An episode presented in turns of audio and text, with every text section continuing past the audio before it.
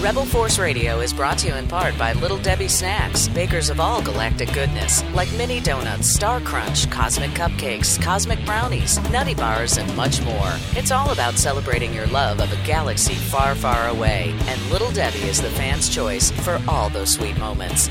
Little Debbie, official snack of Rebel Force Radio, Rancho Obi-Wan, and fans around the galaxy. DorksideToys.com. For the latest Star Wars action figures, Marvel, G.I. Joe, and more, visit DorksideToys.com.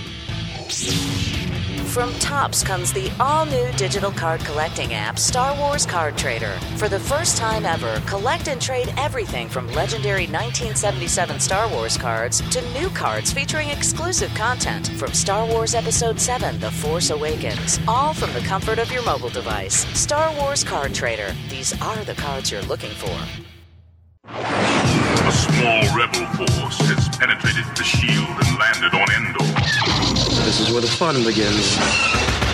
A long time ago, in a galaxy far, far away, This is Rebel Force Radio. Your source for the Force. Star Wars news and commentary. With Jason Swank and Jimmy Mack. I've seen Star Wars 500 times. Star Wars number one! This station is now the ultimate power in the universe. I suggest we use it. Now it's time for Rebel Force Radio. We would be honored if you would join us. Boy, this is starting to feel like the uh, Rebel Force Radio Daily Edition these days. Oh, I wish. Oh my gosh, so much to talk about. Still, in the days following the premiere of Episode 7 Star Wars The Force Awakens, getting reactions from all of you online. We love hearing from you. So please keep them coming. Voicemails, emails, show at rebelforceradio.com. And the new website, rebelforceradio.com, and the contact page. Great show coming up for you. Got a couple of on screen stars from the new movie, The Force Awakens. And uh, it's going to be great to hear from them and their experience of what it was like to actually be there as they were filming what, uh, Jim, you have called the movie of the last two decades. Yeah, I think it is the top movie release of the last two decades. I, I really uh, can't think of anything else that has had this kind of impact. Really, I mean, obviously the prequel era was something special and amazing, but uh, to have this sort of impact, both receiving a critical reaction that it has and a fan reaction that it has it's to me the biggest film release since Titanic of 1996. It Wow. really is. I, I, I have to say that. Well, the records are continue to be broken, and uh, you know the reports they're even more bullish than ever on what this film might end up doing, despite all of the competition of a busy holiday season with a lot of great releases coming out. So uh, time will tell where it'll finally fall. Uh, but uh, wanted to get back to last time we were together. We were talking about an email we received from uh, Rebel Force Radio listener Robin. And uh, Robin contacted us through the new website. Again, that's rebelforceradio.com. Check it out. And uh, she went back and listened to our trailer review show and thought it would be fun to sort of see where we got it right, where we got it wrong. And she sent a couple of quotes to us. She asked us to respond and see if we still stand by what we were saying. Uh, she gives kudos to FJ DeSanto. She says he really nails the basic outline of the story. Uh, so uh, FJ seems to be uh, strong in the force there. Uh, Paul Bateman, we'll have to, Jim, maybe you can save this one for next time you talk to Paul. Uh, but Paul said, I can't imagine Larry Kasdan getting this excited about a story without there being a huge amount of originality and newness to it. I wonder how Paul feels about this after viewing TFA. Uh, Jason, I hope there is more new than there is recycled. How does Jason look back on this? Was there more new than recycled? Uh, I can answer that. Yes, I think it was mostly all new. Yeah. Uh, certainly, the um, the look of the film was very different than uh, I think what we've seen uh, in the past, just in terms of the way that the, the film was was framed. Again, a much tighter, much more concise way of telling the story visually. Um, were there elements? Sure, you had a desert planet, you had a snow planet. We have seen that before.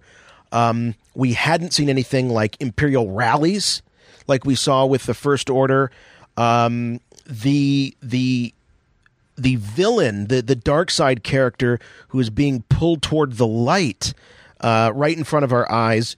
Very different from what we've seen in the past, where it's typically been light siders being pulled to darkness. And sticking with the tradition too, Jason. Sorry to Mhm. interrupt, but Yeah. sticking with that tradition that George Lucas, in the few rare times in the past when he would talk about the sequel trilogy or the sequels, when he, at the time when he used to acknowledge that there was kernels of ideas for them, because remember after he wrapped up the uh, the prequel trilogy, he said, "That's it, Skywalker story over. there is no story. Luke doesn't get married.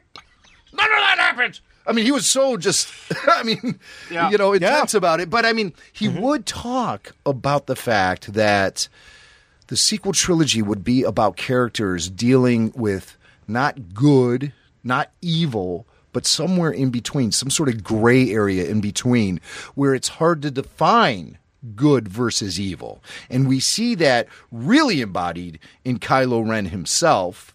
But also, when you look at other characters, Han Solo isn't this perfect hero. He has flaws. Thank goodness for that. Thank goodness we didn't see uh, this kind of bureaucratic general solo of uh, the expanded universe. the Sorry, domesticated friends. Han Yeah, Solo the doing dishes after dinner. no, thank you. He went back to his his scoundrel ways, his pirating career, and keep in mind, folks, this is the first time we're seeing Han Solo be a legitimate pirate, in my opinion. Yeah, that's dealing right. with the underworld, Right. Dealing with with whatever smokescreen he's throwing up there. Right. Kinda reminds you a little with- dealing with all the bad luck he always encounters as well. Sure, it kind of reminds you the last time we saw Hondo Ohnaka on Rebels. Yeah, kind of dealing with right. being, uh, you know, being put out to pasture. Uh-huh. Uh, so yeah, Han's definitely in that place. Uh, you know, I I just I go back to what we were saying, uh, not to retread it completely, but what we were talking about the last time uh, on the program, which is. You know, you can say, well, this is very derivative of A New Hope, but I like to think that it's very derivative of the the core of the Star Wars uh, story, which is the hero's journey. And so, whenever you have something based on that kind of a structure, you're going to find a lot of uh, of, similarities, just in terms of the the uh, situations that the characters find themselves in. But I really thought this was. I don't think this was just a fresh coat of paint over over something old. Uh, I really feel in at its core this is a this is a brand new story. But keep in mind how new can it be? Do we want it to be when it's the continuation of what of of- of an of the same story? So it can't be like a, a, a complete reboot. Uh, it- this is not you know uh, the the next generation where it's 150 years after the original or 75 years after the original. Um, it's it's a one generation Yeah. uh, different, maybe maybe two uh, generations. What do they say? A generation is 20 years, Something like that. So let's say a generation and a half. There's not a whole lot of uh, uh, of distance time wise. 30 years goes by like that. Yeah. For you younger listeners, you may not realize it, but trust me, once you get over 30, you realize how fast uh, 30 years is. But so I, I, I think at the end of the day, for me, I felt that I stick by it. I think there was a huge amount of uh, of uh, new stuff. Uh, I don't feel it was recycled. And there are some ways I would like to have seen a little bit more recycled. I, I mentioned last time about the aliens. I would have liked to have seen some more of those familiar aliens. Um, but uh, no, I I stick by what I said, and I'm and I'm glad. I think there's otherwise we wouldn't have so much to talk about. and we're going to have Yeah. a lot to talk about Yeah. for a long time. Now, the the deal with the online complaining that it's it's retreading uh, events from A New Hope or what have you. I, I- think a lot of these complaints are coming from the same people who ranted and raged against the prequels because George Lucas was basically reinventing the wheel. He didn't rest on his laurels and just remake Star Wars. And I'm not saying that J.J. Kathleen and Lawrence Kasdan did they're resting on their laurels and and and copying what happened before them. I think they're laying down a solid foundation and they're using archetypes. They're using elements that are familiar to us as Star Wars fans to firmly plant us into the place they want us to be. And that is the classic Star Wars original trilogy. And they want to expand upon that. So I think what we're seeing here is a foundation being laid. And then I think the truly revolutionary changes that we're going to be seeing in the future of Star Wars will start to seep in with Episode 8. All right, Jim, uh, before we get to our guests, Robin has a question for you. How do you feel about the scene now with the Hans Zimmer like one pluck of the piano cue, Rey uh, uh, uh, sliding down the sand dune, all of that. She said that I think it really fitted the scene, but it is a sound that maybe is not all that John Williams like and very much the hype of the hype at the moment. So, what do you, what do you think about that? I know you'll have more to say on Oxygen with David Collins, uh, but uh, some initial thoughts here about the sparse nature of the score at times. Um, you know, I, I, I have to review it. I haven't actually sat down and listened to the soundtrack. In this moment, I mean, obviously, I remember that moment early in the film when Rey slides down, she sleds down the sand dune. Uh, but the music is not, uh, I'm, I'm not recalling it. Um, I feel like the tone and feel of this film was appropriate in each and every frame. I will say that.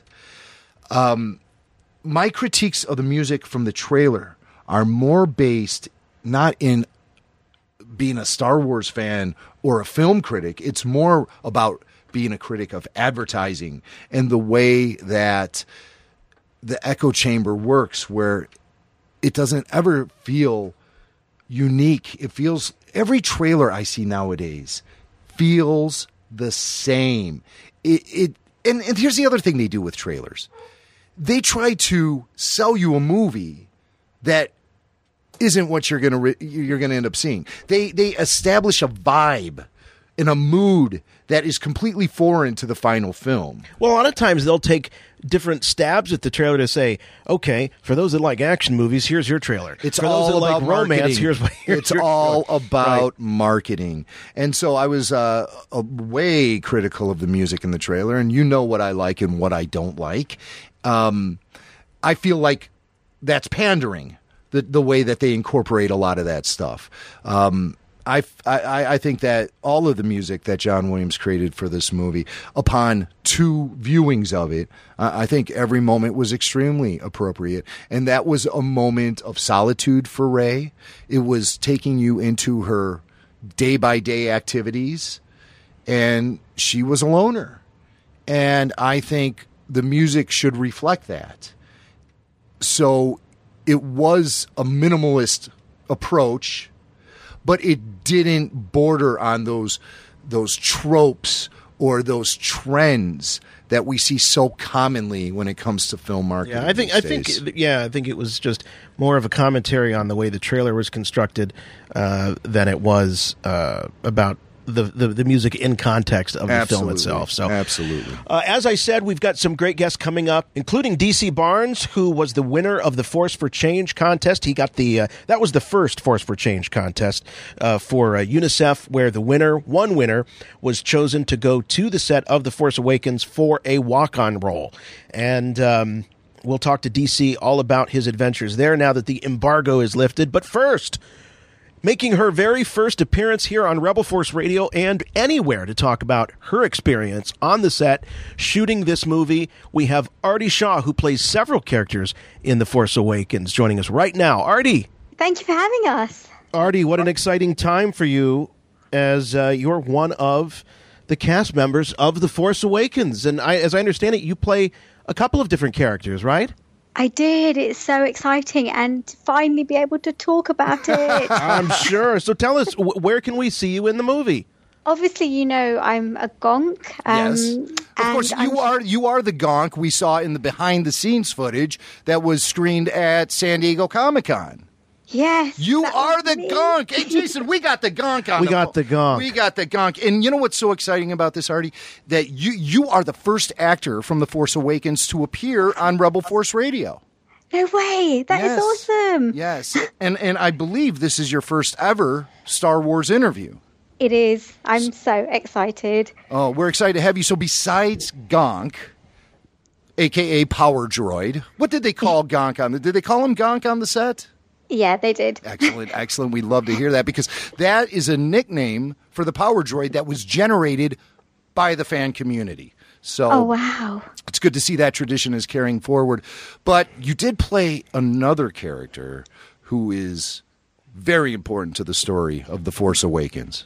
I did. I helped bring Maz to life, or should I pronounce it Mars? I'm very sorry. I think you said Maz, yes. I, think, I mean, Harrison uh, Han Solo calls her Maz, but you can call her Maz. So how exciting! So so explain to us how you brought Maz to life. So I was involved with uh, the mo- mo- um, ah, I can't even speak. I'm so excited.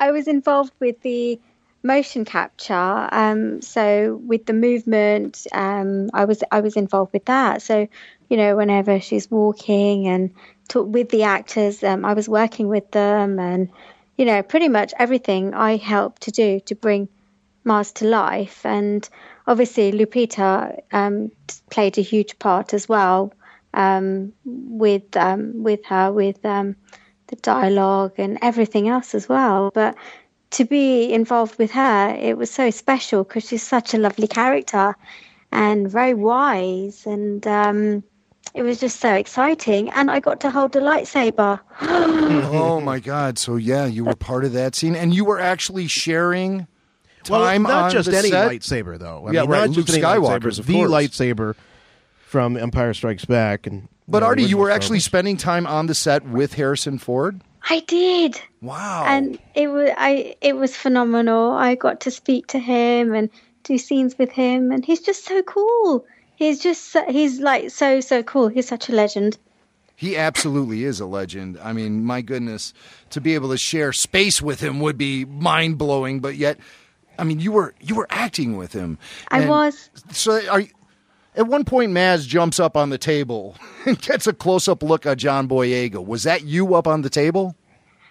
Um, that was um, I did the sitting part there. So the jumping up on the table, I, I think that may have been done in post production with Ah. the motion capture team. I see. So um, without giving too much away, um, but um, I was at the table doing the scenes with the rest of the gang there.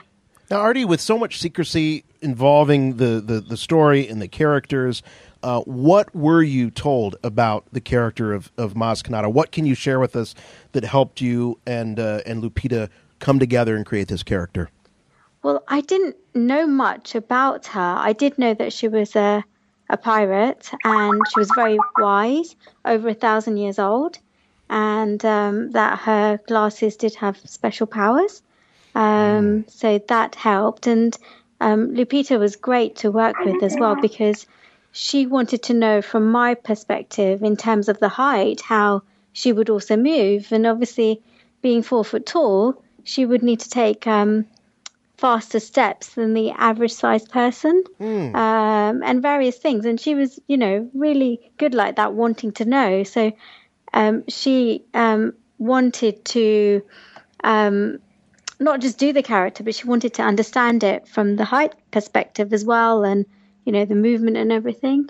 Right, right. And can you give us a sense of uh, what types of shots they might have said? Oh, we got to bring in Arti for this, and and what was done, you know, through the the regular motion capture. What was the what were the situations where you were needed? Okay, so um, obviously Lupita would do the dialogue and with the actors, and and then they would um, say, "Let's do an arty pass." They would call it an arty pass. Cool. Oh, wow. So, so you were like a me- meme on the set there. yeah, yeah. So they'd uh, get me in, and then you know I would be the eye line for where they're talking to the character, and when she's doing the walking, and you know sitting at the table, and her arms are on the chair, and um, handing of the lightsaber and stuff like that. So that was an arty pass. That's amazing. And and also tell us a little bit about Abu Dhabi. My gosh, it was it was like a dream when we saw the film at the cast and crew after the filming. After we saw it, I said it was just like a dream come true. Seeing the sunset um, amongst the desert was one of the most amazing things I've ever seen, which I'll never forget. And everybody out there, um, there was so much passion, and we were very well looked after as well. Being very hot out there, they had teams of people who would make sure that we were hydrated, and you know those who were in costume and creatures and whatever, we were looked after so well, and it, you could just sense from day one that people had so much passion for this project, and you knew that it was going to go on right throughout the project. And so, getting into the gonk, um, I, I, I, hesitate to even call it a costume. I, a device, what do we call that when you actually have to get into something like that and perform it? Do you just call it the droid?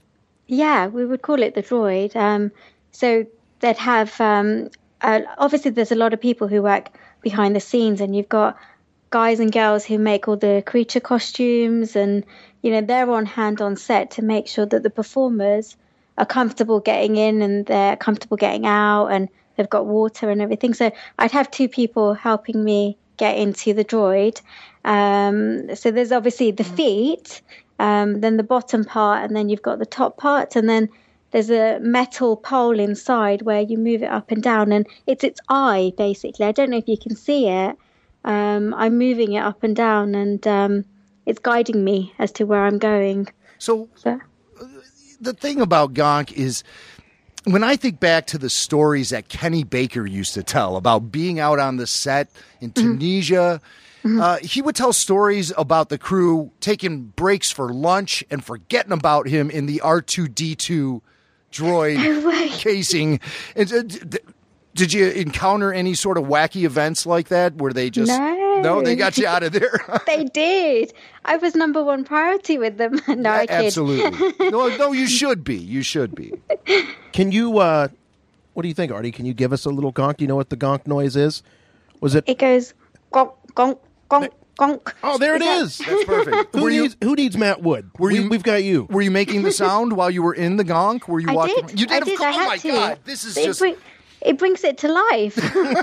Absolutely. So when I watch the film, where should I look for you? I saw. I, I recall seeing one gonk in uh, in the Abu Dhabi marketplace, uh, the Jakku marketplace. That's you. Yes. So, are you responsible for all gonk activity in the film? No, just that particular one. Did you play any other characters besides the Power Droid and Maz Kanata? I did. Um, there were well, well, I'm not sure what they've called it now, but when we were filming, we called it a fula, and um, I had to wear a fat suit. So every day when I was in this character, after lunch, I kid you not, everybody would say to me, "Oh, you've had a big lunch." Um, and um, I, you know, the fat suit. So I had to walk where I was crouching a little bit and with a waddle and literally stick my bum out um, and hold these canisters. But you know, it gave it a feel that these creatures are really small and the canisters are so heavy. Um, it, it's the way that you move, and you know, it really gives the character a brand new life. But th- this was, um, I think, near. They had lots of other gonks, and it was near a couple of the um, oh gosh, well, it was where we filmed um, in Greenham Common. It oh, was there. Mm-hmm. Yeah. Mm. So, so you um, were there too. I was, yes. And and okay, and so what is that character called again? Well, I'm not sure what they've called it now, but when we were filming, we called it a fula. A fula. Yes, it was a nickname. Yeah, a fula. And and just give us a brief physical description of a fula. So it's very round and fat, and um, it's a, it's carrying, I think, canisters of oil or petrol or some kind of fluid to fuel up um, aircrafts. Hence it's, the fueler. A, so he's a little he's a little creature, a little alien. What what color is he? So the the coat, I'm wearing a cloak and it's mustard and it's got a like a gas mask on it. So obviously it's carrying chemicals and it's smothered in oil. Um, oh gosh, it's well, it's very um, yeah. Afula. I want an Afula action figure. Yeah, me too. You know, you I'll try and find one for you. I'll bet. Arti, you might get three action figures out of this movie. How about it? I it? hope so. That's that pretty would cool. be so cool. Now, I, I, I'm guessing you've had a chance to see the movie by now, right? Yes. How many times have we seen it now, Rutvik? Oh, you know what? We we lost uh, uh, Rubik. Yeah, his Skype is is failing on him. He says his Oh. Skype is useless. Oh, okay, okay. Well, we've seen it twice. We saw the cast and crew, and then um, he wanted. Um, well, the tickets came out midnight on Wednesday here, so he was like, "We've got to get to the midnight screening." So we had tickets for then. So we saw it twice in one night, yeah. um, and we're going this weekend with um, numerous friends and family members. Yes, make it a party, make it a celebration. Yeah. Why not? You've earned it. You you deserve it. You've kept quiet for all this time. Yeah, It's yeah. so such an exciting time for you, Arti. What what's it like to actually have been there on the set and then to see the film? Is there a huge disconnect? Were you able to follow uh, elements of the story, or were were there still big surprises once you actually were sitting in the theater? There were huge surprises. I, I only knew bits that I was filming. I didn't know everything about the film. Um, Were there and- and- whispers on the set of, "Oh, I, I heard that this happens. I heard that this might happen." No, everybody Really? was so good. Yeah. Oh, that's great. And I tried to forget as well so that when I see the final product, it's all a surprise to me. Sure. So you were at the red carpet event in London earlier this week. No, um, I I didn't get to go to that. It was just the ca- eh, well, not just, but it was it was the cast and crew. So um, I got to see a lot of people that I work with. I think for the uh, premiere, they just invited principal cast. Um, yeah, but it was nice catching up with everyone again, who I've not seen in a year or so. And what actors from the film have you been rubbing shoulders with at the premieres? Um, so at the cast and crew, obviously there was um, who do I? Well, there were a lot of the uh, doubles, and um, there was Teedo, who was played by Kiran Shah. Ah. Yeah, yeah. So Any relation? He's distantly related to me. Interesting, interesting. Yeah. Yeah, yeah. Yeah. So he's he certainly Yeah. made his his mark on the early part of the film, riding around the. Uh, boy, I don't know what that beast of burden was, but it looked like it had an ATST head on top of it, right? yeah, it looked like it was a part part animal and part mechanical. I think I don't know. Uh, really cool stuff though, and uh, I mean, what a thrill for you. Um, any chance you're going to be finding some work uh, on future Star Wars films? Maybe. Yeah. uh-huh. That's a maybe, huh? That's a maybe. So you might be uh, busy come next month. Maybe. Maybe. Oh, yeah. Well, we will have to get caught up with you again uh, when we have more time, and Yes. uh, when we uh, see the the movie 500 times, and we don't have to ask you about Yes. Efula. We'll, I'm sure we'll be intimately aware of all of your characters um, once we become more familiar with the film itself. You know, it's just so great though to uh, be able to talk to you and have you, Arti Shah, be the first actor from The Force Awakens to appear on Rebel Force Radio. Yay! It's Thank been you a so it's much been a pleasure, having me. Arti. Yeah. Thank you so much, and congratulations. Enjoy this moment, and we do look forward to talking to you again as you uh, continue your journey in the Star Wars saga. Thank you so much. And could I very, very quickly just mention about the charity auctions that Vic Absolutely. and I are doing? Please do. Yeah, yeah, I Um, was just going to ask you about that. You're doing a, a great charity auction, and uh, the giveaway is the exclusive TFA Empire magazine cover featuring the Kylo Ren action figure, only available in the UK. Uh, tell our listeners what this auction is all about and how they could win that amazing magazine slash action figure.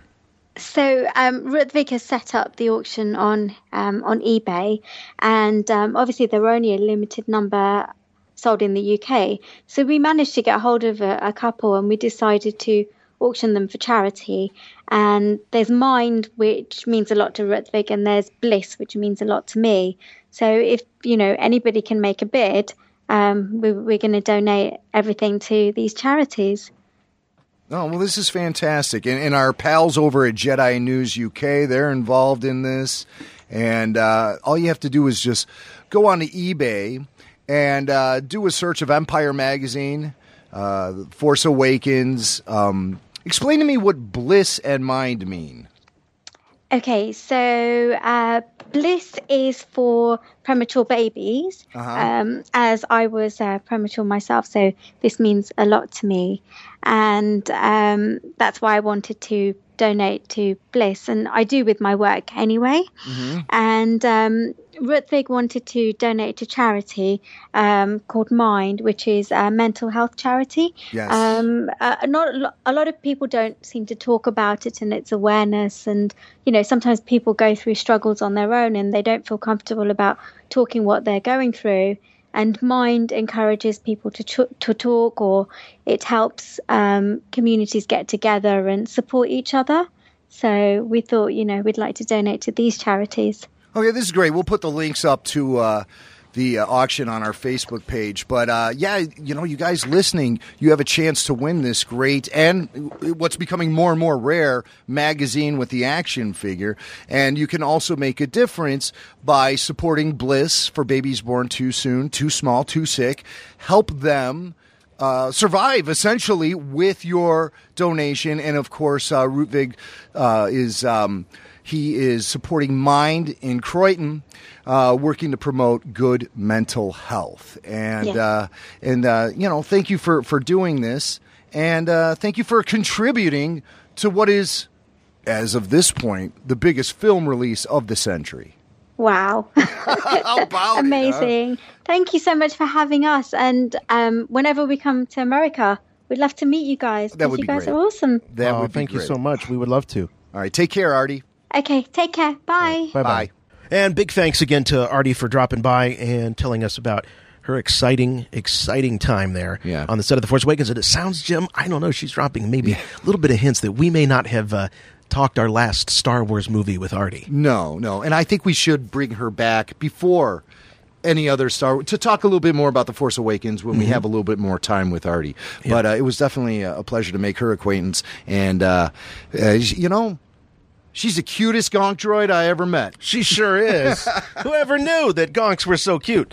Um, now, as I said before, uh, DC Barnes, the winner of the Force for Change contest from, gosh, uh, over a year ago. In fact, Jim, I think that that UNICEF uh, Force for Change was the first video that we saw of uh, of anything from the Force Awakens. That was before the trailer. Yeah, we saw um, that uh, that merchant from Jakku, who you see standing behind Rey in line at the uh, at the uh, the trading post. Um, his name is Bobbajo. So Baba that was that was the very first character. And the Abu Dhabi set, the Jakku marketplace or trading post. I, you know, I don't Right. even know. I'm sure that there's a very specific name for this I'm outpost, sure. and we're going to learn it soon. As a matter of fact, later today, I'm making my first run to the bookstore to go pick up things like the art of book and the visual dictionary and the cross sections, whatever's out there right now. The now. novelization. Now, the novelization. I want to say this, Jason. Okay, Okay, right. because now we're we're we're beyond the point where we're not spoiler phobes anymore. Okay, we Mm-hmm. can speak openly about this film. However, there are many elements of the story that have yet to reveal themselves to me because I have not read the novel yet, and I'm going to crack that open tonight. Let me trust me. You know, I at least um the audiobook form because you can't buy the the actual physical hardcover book right now. But I'm gonna I'm gonna start it up, and, and I'm really anxious to learn more about this movie, and I, I hope people can respect the fact that Star Wars fans need time to read this. So any you know, if we bring up something and it's it's revealed in the novel, you don't have to let us know. We'll find out. Please give us time. Yeah, we're already seeing it. Already, I mean, uh, our reactions for the the opening night podcast that we released on Friday, where we had the big party at Hollywood Boulevard Boulevard Cinemas. Thank you everyone who showed up. Um, music from the Mac family and uh, The Von Max, the Von Max, and The then Von- and then after the sign off, me and Jason came back and we recorded an additional segment. This I'm telling this to people in case you know they turned it off once they heard our closing theme. But we did come back and we gave our initial thoughts for about 20 minutes, very spoiler heavy. Yeah. Our initial thoughts of the film, and and wouldn't you know it, people started right as oh no, uh, Han and Leia, you'll you know they're their relationship status is this because it says so in the novel. And I'm thinking to myself, guy, let me read it. The movie's been out for two days as we record this podcast. we have recorded so many podcasts. You guys are going to see because I mean we have so much stuff we're going to be releasing, but that's all we've been doing is just talking and talking. We haven't had time to do all the research. So please. Please just just It's coming. respect respect the spoiler free policy concerning the novel at this point. I think we need to instill that standard in fandom that a lot of fans read at different speeds at different volume. You know i can only find a certain amount of time per day for a book. Yeah, you don't have those commutes anymore. right so so let us have the time and keep the spoilers about the novel to yourself. Because if you start correcting us on everything we're saying based on what you've read in the novel you're taking away the enjoyment for everyone else who, who wants to read the book so. Yeah, speaking of corrections, uh, for everybody who emailed about uh, Star Wars, uh, um, oh, the, oh you know what the big thing is the, the the one that we missed up, messed up on. We with- screwed up the comic book thing because Yeah, we thought yeah, yeah, Poe yeah, yeah. Dameron was conceived on Endor, and it sort of makes it seem that way. But there's one panel in like Yes, the second is. or third issue where, um, and I gosh, I forget Poe's mother's name, uh, Shira, Shara, Sh- I, I can't remember, but um, she sa- she says to another X-wing pilot that she had spoken to Poe and her father. Right. However, everyone wrote us to say that you know, yeah, Poe is from Yavin, and in the last panel of the Shattered Empire comic book, you see them at home. At least you see husband and wife mm-hmm. on the planet Yavin. Okay, but nowhere does it say he was conceived on Yavin. However, listen, all I, I'm saying is this: Oscar Isaac, and I'm very happy to be corrected in this situation because Oscar has been telling the story because he grew up in Guatemala. That's where Yavin was originally shot in 1977 or 75 or 76, and and that is is, is so there's a, a synergy. If his mm-hmm. if his character is actually from that planet and he's actually from the the country that represented that planet back in the 70s, then what a great story that is. Yeah. So don't listen. It's better that way. Don't tell, don't anyone tell Oscar that No. we even had this conversation. Let's just keep it between ourselves, okay, guys? Yeah, please 'Cause do it- that. It's a happy ending as far as I'm concerned. A very happy ending. All right, uh, DC Barnes joining us right now. He was the winner of the Force for Change contest. Hello, DC. Hello. How are you? Good. How are you? Welcome back to Rebel Force Radio. Doing great. How could we not be doing great this weekend? I it's it's amazing, isn't it? it's it's it's incredible. I, I'm I'm assuming the embargo is lifted. You can now uh, tell us about your experience there on the set of The Force Awakens, having won the Force for Change contest. I think I think I can. I think I can. Well- if not, if not, it's only what a five million dollar lawsuit or something. Have they actually quoted that number to you? Listen, No, no. guy. Listen, No, guy. didn't. Say a word, and it's five million bucks. no, But so- no, no, they never did. But that I was referring to the the Batman uh, thing. Do you remember that? Oh no! Is there some sort of loose-lipped character uh, working on the Batman v Superman movie? Or just are they yeah, in this trouble? uh, when I right when I got back from England, uh, one of my coworkers was like, "Oh, did you see this article about what happened on the Batman set?" And someone had leaked that the new Robin is a female character, Ooh! and then got sued for five million dollars. Oh my God, that's Yeah. crazy. I But don't, I, I don't know if it actually went through or not, but so DC, you are the guy who uh, got the golden ticket inside the candy bar, and you were yes, uh, it was an actual candy bar. and and um, you, you won the Force for Change UNICEF. Uh, uh, I, I guess uh, raffle. I guess we should call it. And- Yeah, yeah. And That- um, that's fair. And uh, and you won a, a, a role in the Force Awakens.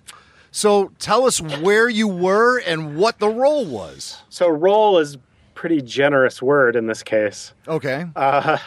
So you Oh, wait, wait, were, were you handing out rolls at at the? Uh, he was at the food right. table. He's Right. at Kraft Food. correct. They were Kaiser rolls. I Kylo love- rolls. Kylo rolls. Ky- Kylo Ren rolls. oh, you guys. So we're so Um, so I pretty much got cut out. Oh, I mean, you guys saw the movie, I'm assuming. Yes, Twice now. Yes, Twice, right? Mm-hmm. Okay, okay. So the scene that that uh, we shot was in uh, Maz Kanata's uh, bar, her Uh-huh, her den, um, and that there's there's just snippets of it, maybe you know less than a second Yeah. of stuff. You know, if you remember, there's a montage of the different uh, uh, aliens and whatnot in, in the room. So. So you were see- there, though. About this much of my head. The top Well, of my- still, you know, I did notice your name in the credits. And, Yeah. and we also have a Blu-ray release coming, and so maybe uh, you might get a little spotlight there. Right, right, right. But the coolest thing is that you were actually in Maz Kanata's castle. Yes. And, uh, you know, hanging out. And uh, if, if there is one criticism I could lay on you about the film is I. on me, well, no, not on your work, but I'm just saying. My Oscar. yeah, that top three quarters of your head there, uh, DC. I'm not uh, talking about you specifically. I'm just talking about the, the the way they put that sequence together.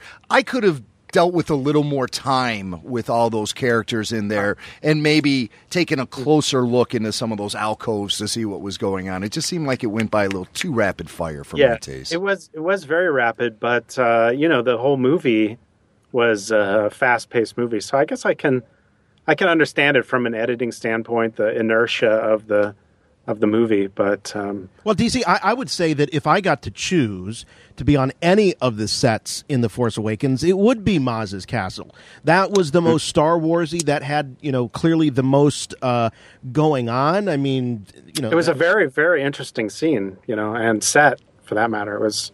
Yeah, you, I totally agree with you. It's uh, Did it feel like you had stepped into the world of Star Wars when you got there? Uh oh yeah, oh yeah, yes, Uh, definitely yes.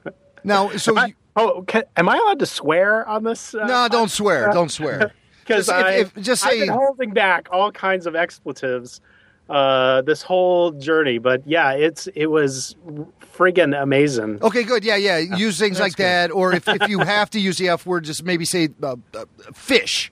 Just, Yeah, you know, it Fudge. was it was fishing great. You know. Yeah. Um, oh yes, it was totally amazing. So, so beyond Maz's castle set, did Mm-hmm. you get to tour the other sets? I, I assume you spent all of your time in London at Pinewood. Uh, well, yes and no. There was there was actually a little addendum to my adventure that wasn't publicized. Um, but uh, do you want me to just tell you, like, go through what we like, how it how it started and what we saw? Yeah, I'd love to hear the whole story. Okay. So the first thing we did when we got there was uh, a costume fitting, which uh, is featured in that uh, video. Uh, I don't know if you saw that, the Force for Change video. Yes, Of course, yeah. Okay, and then so there was that, which went on for uh, a few hours actually. Um, the amount of detail that they went through to in those costumes was, um, you know, amazing. I thought surely they're just going to like throw some Star Warsy uh, robes on us and then throw us in the background somewhere, but it wasn't like that at all. It was, it was, you know, a full on costume fitting with Michael Kaplan. Um, that went on for a long time, and it, that was very quite impressive. And uh, actually, there were three of those fittings. So there was the first day, the next day, which they came back with all the revisions, and then the third day, which they had to go in. We had to go in front of J.J. Abrams for approval. So he had to personally approve it. Wow. And what was that like? What was racing through your head as you approached the director of the film? Uh, well, we had met him earlier, so um, so it was fine. Yeah, he's not an intimidating guy at all. He's ve- really down to earth, uh, straightforward, very charming, intelligent guy. Uh, so he was very cool. And he approved of your costume, I take it. Yes, he did, and um, you know it was really Michael Kaplan's work. So he was uh, uh, he and Michael Kaplan were discussing it, and um, uh, then J.J. Abrams approved it. Put his DC, DC, can you describe the costume? Uh, sure, sure. It's uh, you you can kind of see it in the film. It's basically um, uh, it was a, a forest green um, cloak with a hood and um, kind of a, a pleated kind of um, what's the word I'm looking for? Kind of layered uh, front. Um, it was a very heavy uh, patterned fabric. Uh, it was a little bit. It was uh, asymmetrical. Um, yeah, so it was um, yeah, kind of a, a, a, hood and cloak, kind of a Star Wars uh, a cloak, if you will. Yeah, yeah. And then- there was no face. Oh, there was stuff on your face, or no? Yeah, they covered half my face with uh, a prosthetic, which was like a kind of a Baron Harkonnen type uh, boils and stuff. fun. And and your character does your character have a name? Um, okay, so this is so this is a weird story. Um, when we were shooting, um, we we shot some background stuff first, and then we were sent back to the makeup department to get touched up on our makeup. When I when I say we, I'm referring to myself and my friend Trent. Got it. Who, who came along with me, and um, then Andrew Jack uh, came up to me. I don't know if you know who that is. He's he was the dialect coach uh, on the film, and he also has a role in it. Um, Who does he play? He plays the uh, resistance officer who says um, it's another Death Star. and then, Oh oh, yes. It's kind of an older gentleman with with white. Oh, he looks hair. like Donald Sutherland. Yeah, exactly. Wow. exactly. Yeah, we spotted him. Yeah, in the war Yeah. room for sure. Right, exactly. So he came up to me and he was like, "Oh, uh, would you be comfortable saying a line?" And I was like, "Sure, you know, I'll, I'll do whatever you tell me to do." uh, so he said, "Okay, I'll, I'll come up with a line," and he came up with this uh, alien language line, and uh, um, so then they had me say it when we did our little scene. But then when I got back to the states, um, and some time went by, you know, a couple of months, I noticed that on IMDb, I then had a credit. You know, I was then listed under Star Wars, and they had my character's name, uh, which was part of my line. So it was Katakoyo. Um, and so I thought, oh, they gave me whoever is in the PR department called up IMDb and was like, okay, these are the the names. I don't know how IMDb works at all, so Interesting. Um, Interesting. I'm I'm actually trying to punch up your uh, your IMDb page right now. Right. So then uh, it changed actually when the press screening happened. I guess they released the official credits, and so I was changed to bar patron. I like the other name better. Yeah, yeah. So it was kind of a Star Warsy name. But Let's um, see here. Did, did you have an existing IMDb page? Oh, look at you. Hmm. Oh, here's a picture of you uh, trying on a stormtrooper helmet. Huh? It says you're known for your work at Giada at home. G- Giada, Giada at home. Yeah. What's this, It what's this all about? So what I do for a living is I work for this company. We make uh, TV shows Uh-huh. basically, and one of the shows, mostly cooking shows. So Giada De Laurentiis is a chef, Ah, I get and it. I get it. Used to do, we used to do her show. Um, now we do a show called uh, Diners, Drive-ins, and Dives. Oh yeah, I love that show. yeah. Oh, that's so- great. Yeah, yeah, yeah. So on your IMDb page, it does have you listed now as bar patron. Right, bar patron. Bar patron. so let's get back to the set and Okay. and and so you you were presented to J.J. Abrams and he gave a thumbs up to your costume and now it's uh, time to shoot, right? Well, w- the first day we got a tour of various sets, uh, and then um, we didn't shoot until the last day we were there. So tell us about the sets you saw. Okay, so the first, uh, I'm trying to remember what order it went in. The okay, so the first set was uh, Maz's castle, uh, and that was all amazing. You know, it's very intricate, incredible detail, like over the top detail, detail you can't see in the film detail, um, and a lot of little uh, uh, Easter eggs that we were that were pointed out to us. And then we went to Wait, what kind of Easter eggs? um, for example, uh, there's some graffiti on the wall some Mandalorian uh, graffiti, and there's a little scratched in picture of um, the Slave One spaceship on the wall. Um, that kind of that kind of little uh, Easter eggs. I wonder what the significance is. There has to be some significance. I think it's just for fun. I think uh, you know this was a movie made by fans, so if they're going to put graffiti, they're going to put you know Mandalorian graffiti. but also on Maz's castle, I don't know if you noticed the flags. There's a Mandalorian flag on the front of the castle. yeah, I did notice that. So that's what makes me wonder. Is there any significance? Does Maz have some sort of connection to the Mandos? I, who knows? I'm Possibly. sure a lot of these we have years and years to fill in these blanks. Right, right. So, so Maz's next- Castle. What what what other Right. sets did you see? So the next set we saw was a long, dark hallway, which is where um, uh, Rey is being called down the hallway to the uh, um, where the lightsaber is. Right, right. And It was just a, it was just an empty hall. Yeah, like the basement of Maz's Right. ca- castle. I, I want to keep saying Maz's castle. Maz's Right. castle. Le- call, we'll call it Lupita's uh, castle. Yeah.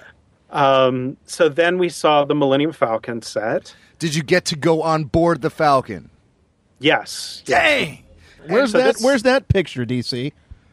That's part of that's part of that video. Um, Ah, that's going right. on there. Yeah, yeah. You uh, you on the Falcon? I don't remember that part. Um, well, it's there. Okay, It's Well, I- there. I'm not- I don't doubt you. I don't doubt you. DC remembers it. I'm sure. I vividly remember it. Did yes. you look into like floor panels to see if you could crawl in there and, and hide from the Imperials? Yeah, actually, um, so that set, that was an amazing set. That was really amazing because, uh, you know, so familiar with it. Right. The other sets were amazing, but I they were new to me. Uh-huh. This one was um, shockingly uh, realistic. I mean, it, nothing was plastic. Everything was like uh, uh, metal. Um, it was uh, inlaid metal. Um, uh, the set was um, multiple levels, so you could pull up the grates and get down into the engine like they do in, well, they do in um, Empire and uh, Force Awakens. The uh, the ladders to the gun turrets were really there. They really went to bubbles at the top and the bottom. I mean, it was it was a full on. I mean, it was the Millennium Falcon. It was so it was mind blowingly real, mind blowingly.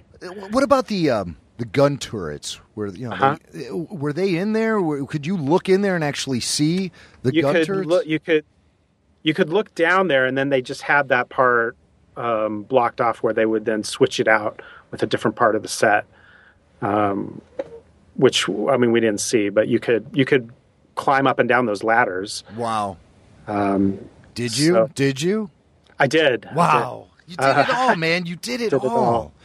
Yeah, what was really amazing was, to me, how much um, detail they or layered detail they put in from the previous movies. So, for example, there's a scene um, when there's a small fire uh, that R2D2 puts out. Remember?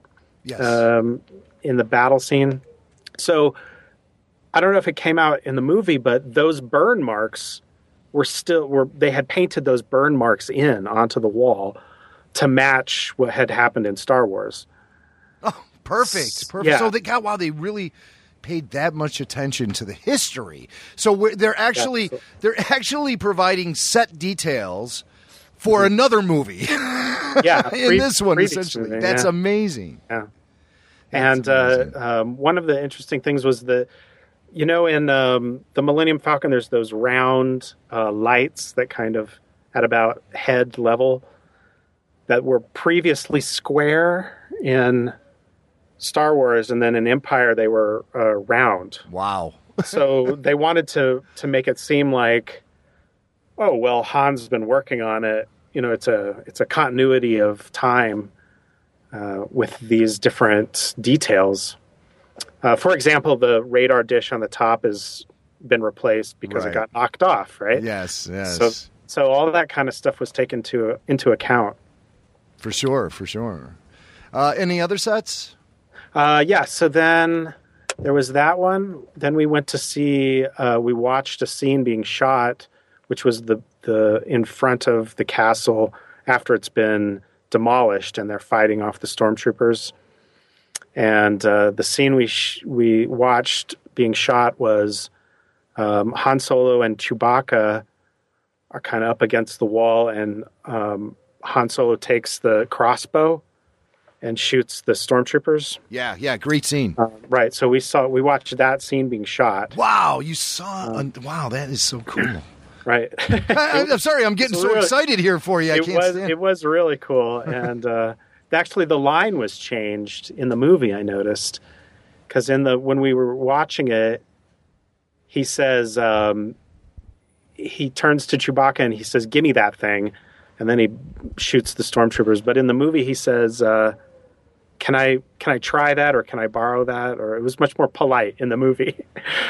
Uh, oh, so. okay, all right. So yeah, it's something they change around in the yeah. uh, in the the post production process when they're uh, looping their their dialogue. Um, and any other sets? Uh, yeah. Then we so we we watched that, and then um, we got driven over behind. This so this was on Pinewood, and behind the uh, the Bond uh, stage they had a snowscape set up where they had just the uh, cockpit of the Millennium Falcon out there as if it had crashed, which it in the movie you know that it crashes into the snow there. Mm-hmm, mm-hmm. So they had that just that one little piece of the set there. Amazing, amazing, and um, that's so it? then that I think that was it for that's sets. It? Yeah. That's all, huh? Yeah. Wow. yeah, that's all. Wow, pretty That's impressive. enough. Sorry you didn't get to do anything cool, DC. Uh, Yeah. Yeah. Pretty impressive. So t- tell us a little bit about the the shooting process itself. How long were you on set, and how many hours did you log shooting those sequences in Maz's castle? Um. Okay. So what we. So we were scheduled to be there for three days, um, but we kind of weaseled our way into into two extra days. So we were actually there for five days. What did you do? Keep messing up the shoot so they kept having to reshoot? And, You know, No. hey, I'll insert myself here, or, or just like start coughing or something. So No, it was like try to they- stretch it out a little longer. they, they were very concerned about us getting bored for some reason. Uh, so they were like, you know, do you want to do you want to stick around, or do you you know you we can get a car to take you back to your hotel, you know? And we were like, no, we want to we want to stay. What are you crazy? of course, we'll stay here all weekend. Gonna have to drag us out of here kicking and screaming. What are you nuts? Yeah, absolutely. So the the actual shooting was only on our last day. Um, so that was we got there early and got into makeup and costume, which actually takes quite a long time, like um, more than an hour, really, I guess. And um, then we were taken over to the set, and it was, you know, when we had seen it previously, it was empty. But then they had brought in all the props and all the extras and all the smoke and fire and it was extraordinarily hot. Um, and they were like they were they were very like they didn't tell us anything about what to do.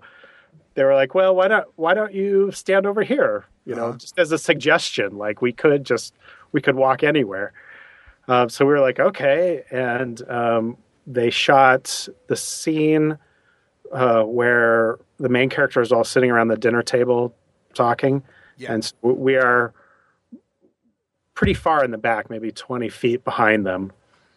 Um, and that probably only twenty five percent of what was shot ended up on the screen.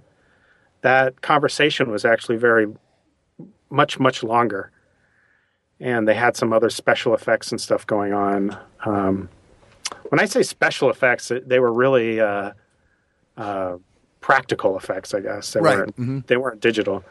Um, so that took, um, I don't know, maybe two hours, Mm-hmm. um, hour and a half, two hours. Uh, I didn't. I wasn't looking at my watch. and then they uh, took us back to makeup, and then they that's when Andrew Jack approached me about uh, doing the line, and then they brought us back in, and they had changed the entire set around, uh, changed the the angle and the lighting, um, and then the, the actual scene was we were around a a table, and we are supposed to be gambling on um, some little robots that are uh, fighting battle bots. So we were gambling on this, but it was um, the robots were added in later, so we were just gambling with an empty table. yeah. Um, and then uh, that took maybe another hour, hour and a half of shooting, and then then that was it for us. But then they kept going; they kept shooting other things after that. Um, so, but which we also got to watch them shoot. Cool, cool. So, man, this sounds like, in my opinion, the ultimate fan experience. Yeah, oh yeah, absolutely. More, more than that. and of course, you're a huge Star Wars fan yourself. I am. I am. So, I mean, I don't think I'm up up to the level that you guys are. Oh, I don't know about that. Maybe you know. well, we I haven't mean, been to the set, DC. Yeah, you know, yeah, so yeah. so we we we you're always going to have that. Okay, but if you were allowed to go, would you go? They wouldn't let us. they wouldn't let us near the. Jimmy and I would still be in the Falcon cockpit bawling. Yeah, yeah, and podcasting. Right. Yeah. By the way, that would make a heck of a studio, Oh, wouldn't it? That, that, that cockpit. Yes, that would be incredible. Well, DC, um, obviously you've seen the film. Um, how many times now? I've seen it twice. Actually. You've seen it twice, and uh, what are your thoughts? Uh, I'm really. Uh, it was better the second time. Yeah, we. It- you know, I feel the same way, DC. Yeah. Yeah, because A lot the of first time was that, yeah. the first time there was just a lot of a lot of things running through my head. My my mind was racing so much. I was trying to look in every corner of every frame Yeah. to try to find something. The second time I was really more involved in the story. I became more immersed in the the, the film itself and um, I I wasn't I wasn't feeling the shock of the moment. I was feeling the emotion of the moment. So Yeah. that's what I think the second screening has definitely done for me. I already have people on Twitter arguing with me about my initial reactions to the film. I'm like, geez, people, Uh-huh. just back down a little bit, okay? I mean, Well, what was your initial you know. I, I I don't know. I don't know what people are reacting about. I, I got a, a tweet here that says I couldn't disagree more with Jimmy about a certain character moment. We know what moment he's talking about. The guy says it was one of the most powerful Star Wars moments ever. Uh-huh. I don't know who, he's, who he thinks he's arguing with, but I certainly never said it was. Uh, what did I say? I think what I'm the one say? that was questioning how uh, impactful it was. Uh-huh. I said that, that. I mean, I was throwing out there the idea that we it, it needs to pay off later because there wasn't enough reason for it right now. His death has to matter in a larger way. Um, okay, yeah, I'll give you that. But the the thing that I thought was that this movie was, um, they really went for the emotional side of these characters, um, much more than the prequels. You know, uh, kind of getting back to that what was started in Empire and kind of finished up in Jedi at the at the very climax.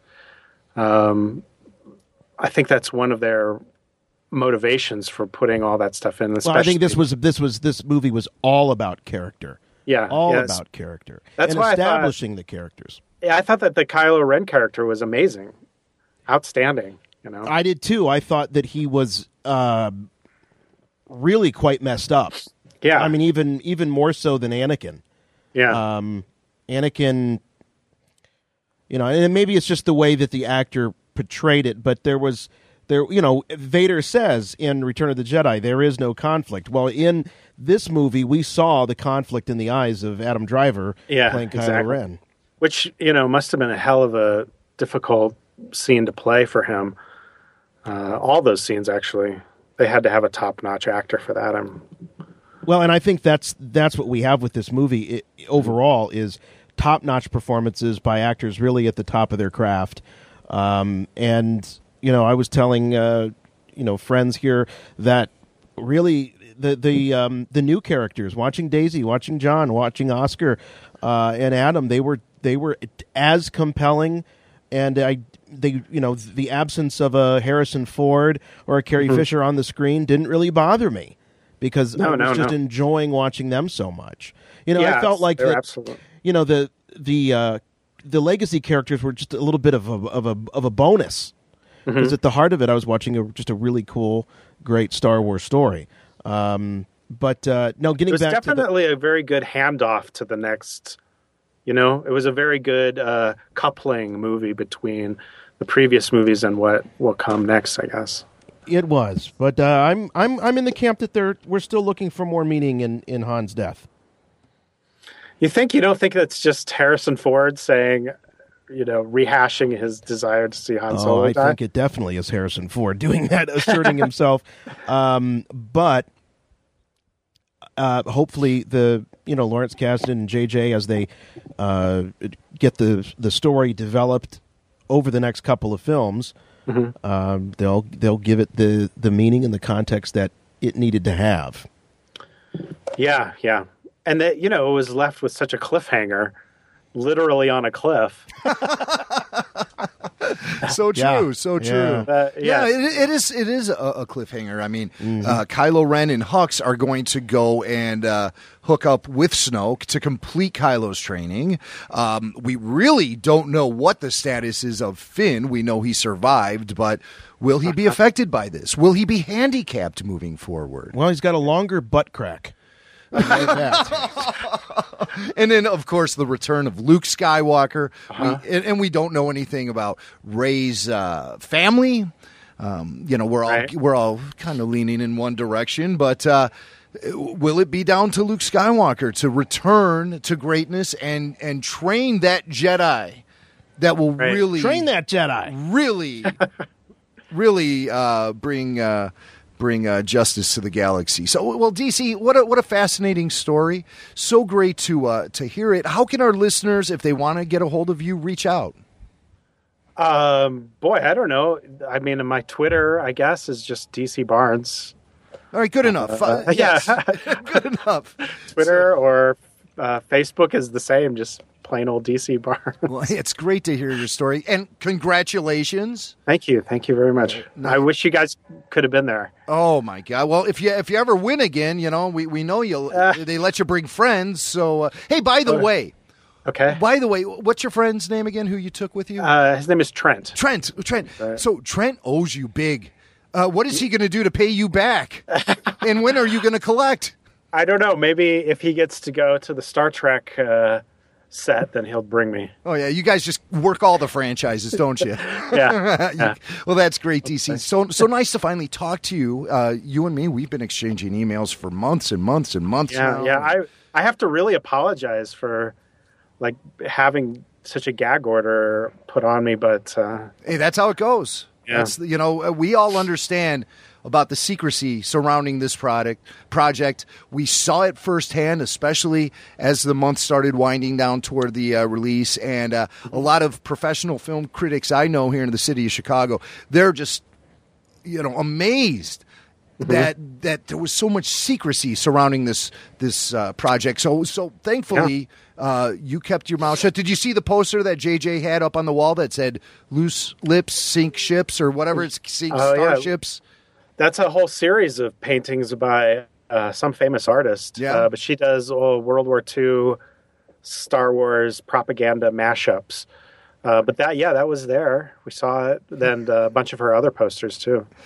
Oh, So- unbelievable story, DC, and uh, congrats, man! Like I said, congrats. Uh, you really had the ultimate fan experience. Yeah, yeah, it was it was uh, mind blowing, mind blowing. Absolutely. Stay in touch, okay? Absolutely. All right. Take care. Okay, you guys take care. All right, big thanks to both of our guests, Arti Shah and DC Barnes. And we've got more coming up, so keep your eyes at rebelforceradio.com and your ears to the feed, the podcast feed. More reaction coming up from the family members here at Rebel Force Radio. And we're going to hear more from you, so keep those emails coming. Show at rebelforceradio.com, or you can contact us through the website. We're also reachable through Twitter and our brand new Facebook group. And more important than the emails are the voicemails. We're definitely going to be doing a show focused on your reviews of The Force Awakens. We want to hear from you. So keep those voicemails coming in. All right. That's going to do it for us. We'll see you next time. For Rebel Force Radio, I'm Jason. I'm Jimmy Mack. And remember, The Force will be with you, always. Gonk, gonk, gonk, gonk.